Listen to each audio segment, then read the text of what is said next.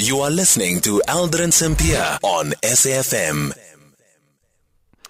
Well, earlier on today, KwaZulu-Natal Premier Nomusa Dube-Ncube delivered her maiden State of the Province address. During her speech, the Premier revealed that KwaZulu-Natal's economy is experiencing low growth due to a number of factors such as low investment, load shedding, and persistent external shocks such as global geopolitical political factors and low uh, global demand. Let's just quickly take a listen to what she had to say. Do we have a clip there?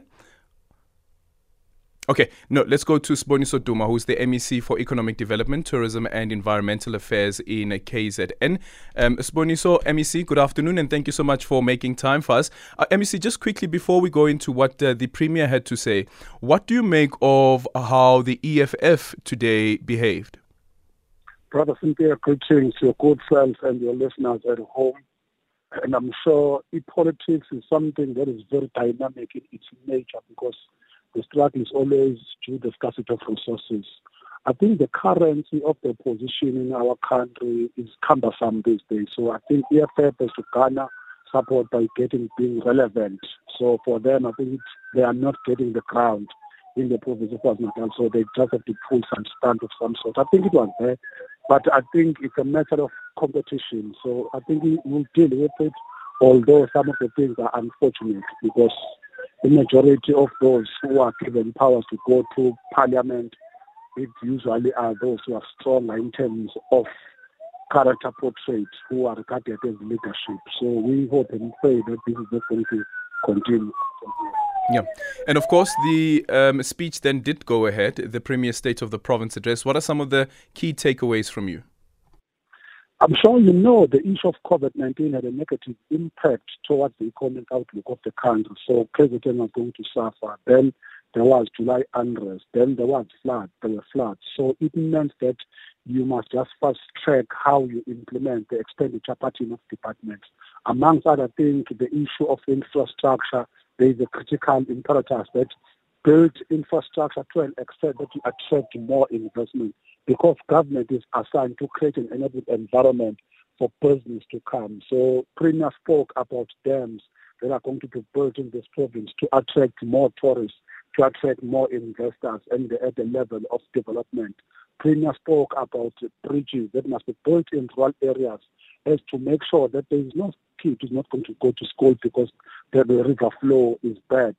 Premier spoke at length about the crime. Yesterday, Isilo spoke about the issue, the level of crime in the province of KwaZulu-Natal. You saw, you heard that one of our icon, AK Babu Forbes, was killed in the province of KwaZulu-Natal, which might have a negative impact. So we want to assure our people that we have a crime imbizo will deal with almost all the platforms just to make sure that people feel at ease when they must visit the province of KwaZulu-Natal, which is one of the very beautiful provinces with safari, with nice mountains, Drakensberg, with nice beaches. Prima also spoke about the enhancement of ICT. As from now onwards, we must stabilize the of usage of drones. Prima also spoke about what is going to be new legacy maritime university, which is going to be built in the south coast of KwaZulu-Natal at Ugu.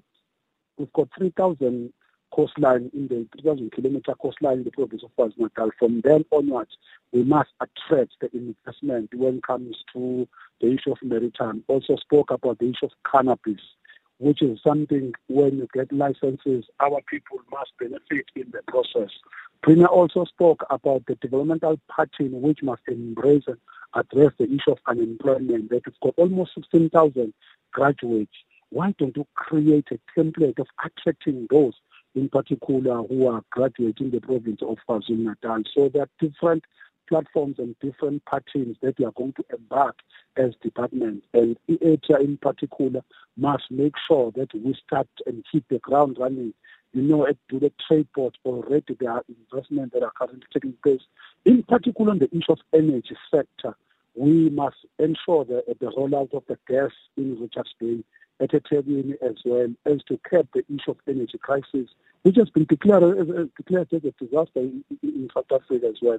So we must also assist with the issue of yeah. sunroof solar. So all those matters were highlighted. And, and just quickly, though, the impact of some of these interventions are on the lives of the people in KwaZulu Natal. Correct. I'm sure almost all these issues have been bordering on the effect that if you don't address this imbalance, obvious our developmental pattern, our economy is not going to grow, even the social cohesion, because at a level of moral ethos, you find that people who own spazas in, in some of the communities that are taking, they must rent to thugs or criminals. Those have got, like for instance, residential areas that are, that are being leased, they are also on a on a regular basis. So we are making sure that these are direct response towards the people's need as, as formulated in the IDPs and in the municipalities as well. Well, thank you so much for that. That is uh, the MEC for Economic Development in KZN, and that conversation proudly brought to you by the provincial government of KwaZulu Natal.